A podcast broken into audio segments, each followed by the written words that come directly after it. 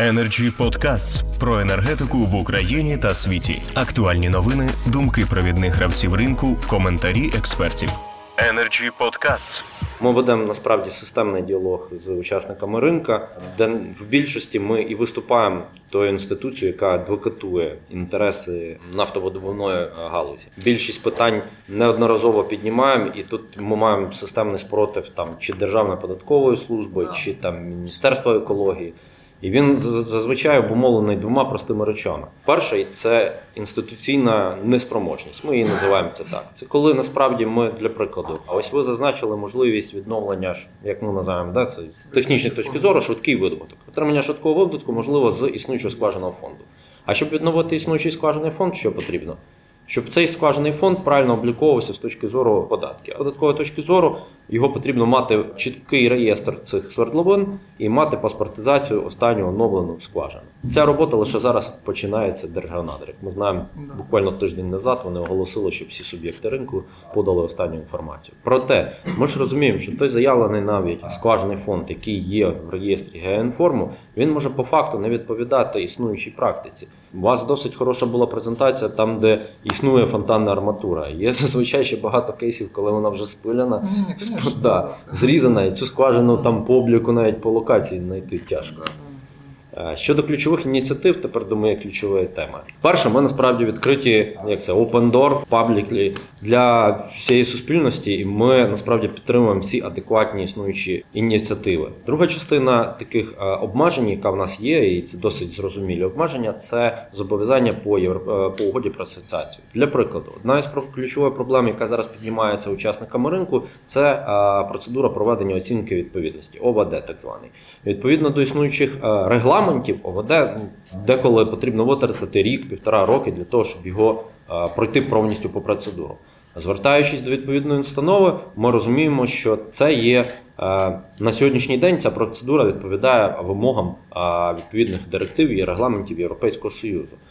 Проте ми розуміємо, що для прикладу ми виходимо з контраргументами, і зараз ми намагаємося адвокатувати цю ситуацію і якось змінити технологію. Для прикладу, при проведенні оцінки відповідності зазначається кількість флоту, яка є учасниками щодо викидів при здійсненні операцій. Сьогоднішній регламент передбачає, що зміна складу цього флоту також потребує внесення змін до оцінки. Це нелогічно, оскільки кожен крок надрокористувача відповідно відтерміновується. Ну і таких ось декілька є елементів, які ми бачимо, що потенційно можна внести. Energy Podcasts. Друге зменшення сроків розгляду цього питання. На сьогоднішній день ми розуміємо, що навіть інституційно Мінекології деколи не системно може опрацьовувати ці документи, і відверто тут без претензій до них, адже процедура сама построєна таким шляхом, що отримуючи значну кількість там цих пакетів, фізично не маючи персоналу для того, щоб їх системно опрацювати. Тому ось це одна із ключових проблем, яку ми бачимо. Ренти. Насправді у нас вже більше, ніж рік. На жаль, є проект закону щодо внесення змін до податкового кодексу в частині продовження існуючих стимулюючих е, рентних ставок і розширення із е, рентних ставок, саме якось було зазначено, на для прикладу нові свердловини по нафті, розширення на конденсат, який зараз не передбачений, але для прикладу наш Шебелинський е, НПЗ він ж зорієнтований якраз на конденсатну продукцію. І в них насправді дефіцити, вони ще закуповують періодично з ринку для того, щоб покривати. А це в нас, по суті, на жаль, другий виробник палива в Україні наразі. Третє це існуючий скважений фонд. Тут ми е, зустріли перший спротив податкової в тому, що по існуючому скваженому фонду проведіть паспортизацію. Окей, зайнялись. По альтернативним розширенню ренти нам Державна податкова служба зробила аналітика і сказала: дивіться, хлопці, ви там декілька років назад е, Верховна Рада прийняла а, законопроект щодо ось. а, м, Скважин, які понад 5 тисяч кілометрів, е, одна ставка, і друга е, альтернативна ставка була на ну, в принципі на нові свердловини. І вони показали динаміку, що по їх розмір, по їх е, там форма 14, здається, е, податкової звітності, по якій е, вони прорахували, що насправді кількість нових свердловин за цей період дії альтернативної ставки не зросла значно. Тобто, по їх, на їх думку, е, це не дало того очікуваного, називаємо так, економічного ефекту.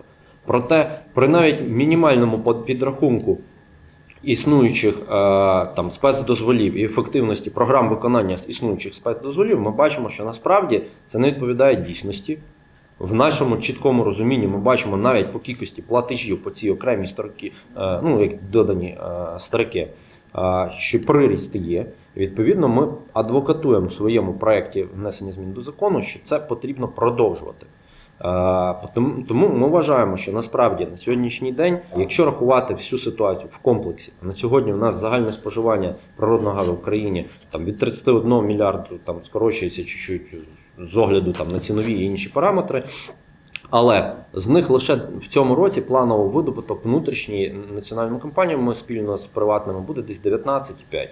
І того, якщо правильно порахувати валову валютну виручку, яка йде на імпортний газ, фактично, і порахувати з тими а, видатками різницею, яку там потенційно може бачити податкова, то ми бачимо чітке розуміння, що лише орієнтація на збільшення заміщення на 100% власним ресурсом це є єдина економічно обґрунтована в кінцевому а, рахунку.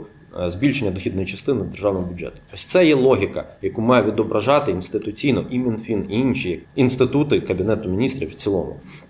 На сьогоднішній день зазвичай я признаю, не все так швидко проходить, адже зазвичай ми дійсно виступаємо як самостійні самураї, відбиваємо ці якісь для нас очевидні речі перед великою кількістю інших інститутів. Зміна влади. Ну вона є завжди. Поки ти одному доказав, його вже змінили. Приріст запасів і а, що робити. Правильно сказано, зазвичай зараз відомий тезис, що існуючі а, затверджені запаси, вони виснажуються, скорочуються.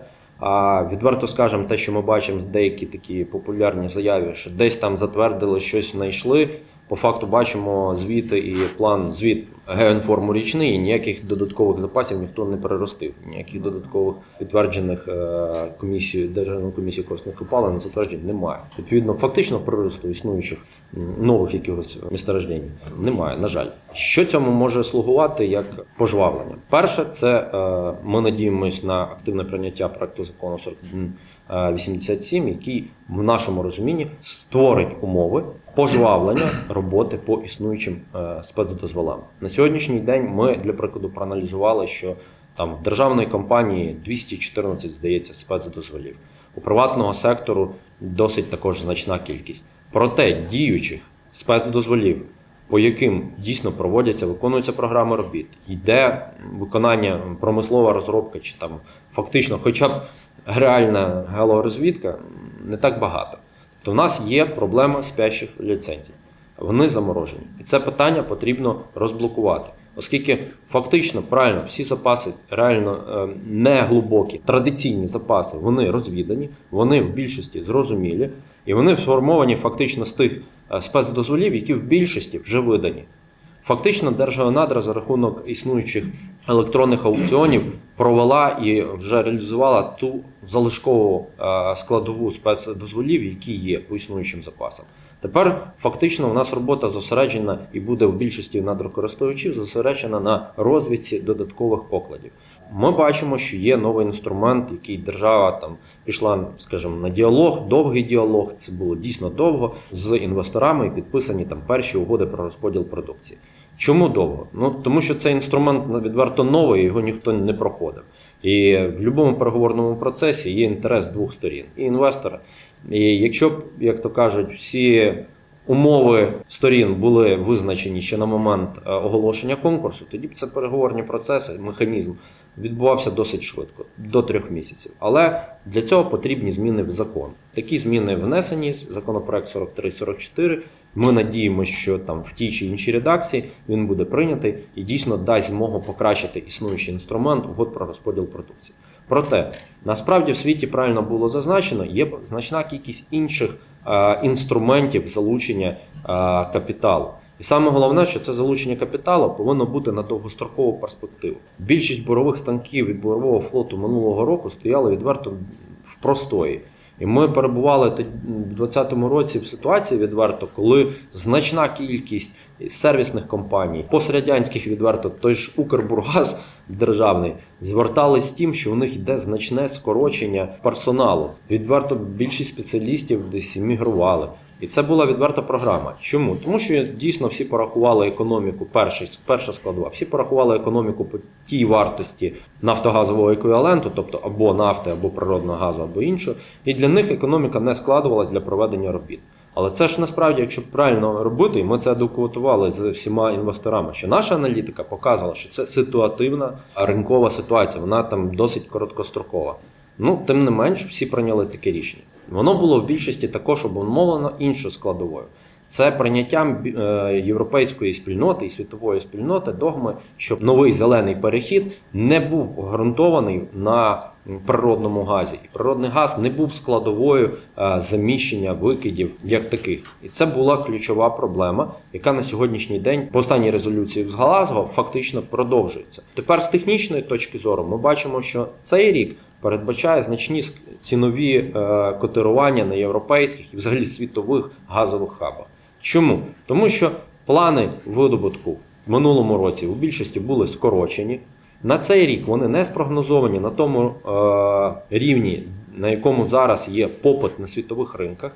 При цьому деякі індикативи, як вугілля і інші, визнані там брудними називаємо це так, і похідна, так звана углеводородний слід, відрахований до кінцевої продукції, і він має певний свій вплив. Це питання також ми, як міністерство, для прикладу, піднімаємо, і ми розуміємо, що використовувати природний газ в довгострокових інвестиційних програмах можливо, якщо він буде відповідати європейським стандартам. Ми перебуваємо на сьогодні в стадії розробки одного ще один такий ключовий законопроект, який є 2553 на підписі президента. Перехід на енергетичні одиниці. Під нього ми розробили зараз вже ну, там на фінальній стадії по технічному регламенту природного газу, який передбачає фізико затвердження фізико-хімічних показників, маршрути споживання, ключова річ. Одна із проблемних речей, яку ми бачимо, що рівень СО2 на більшості, для прикладу, Дніпродонецькій впадині, він в більшості районах по КС не відповідає задекларованим Європейським Союзом або тою якістю легкого газу, так званий безсульфурний да, низькоуглеводородний газ який є там на Сахаліні, в дальніх родовищах. І транзитний газ, який йде наразі територію України, в більшості більшій частині фізико-хімічних показників, він є чуть-чуть якісніший. Тому можливість при певних тисках його змішувати дає можливість нам правильно використовувати газотранспортну систему, так як вона була побудована ще відверто з пострадянських часів. Але беремо для прикладу приклад тої ж Румунії, для прикладу яка на сьогоднішній день все-таки є дефіцитною, але вже з розвіданими підтвердженими запасами, також по шельфовій складовій. В них країна фактично по газотранспортній системі за останні роки була орієнтована на внутрішній ресурс і лише на певних точках входу-виходу отримувала ресурс зовнішній імпортний. Проте за рахунок перенаправлення там турецьким потоком і іншими шляхами добудови брау газопроводу на Венгрію вони отримали певні транзитні ресурси що спричиняє, піднімає наступне ключове питання: як повинна функціонувати система, оскільки технологічно і фінансово очищати природний газ це досить недешево на сьогоднішній день. Це процес тривалий для побудови таких установок. І фактично він буде лягати в затратну частину розвідки і собівартості тисячі кубічних метрів чи одного мегаватту в майбутньому. І тоді питання, наскільки це буде релевантно вартості і купівельній спроможності ринку. Ми бачимо, що насправді це питання ну, активно опрацьовуємо в діалозі з учасниками ринку. Ми надіємося, що, звісно, з допомогою саме держави такі питання будуть вирішені. На сьогодні ми опрацьовуємо і технологічні рішення по вилученню СО2, і потенційні інвестиційні спроможності для того, щоб ці речі були врегульовані. Це якщо коротко. Energy Podcasts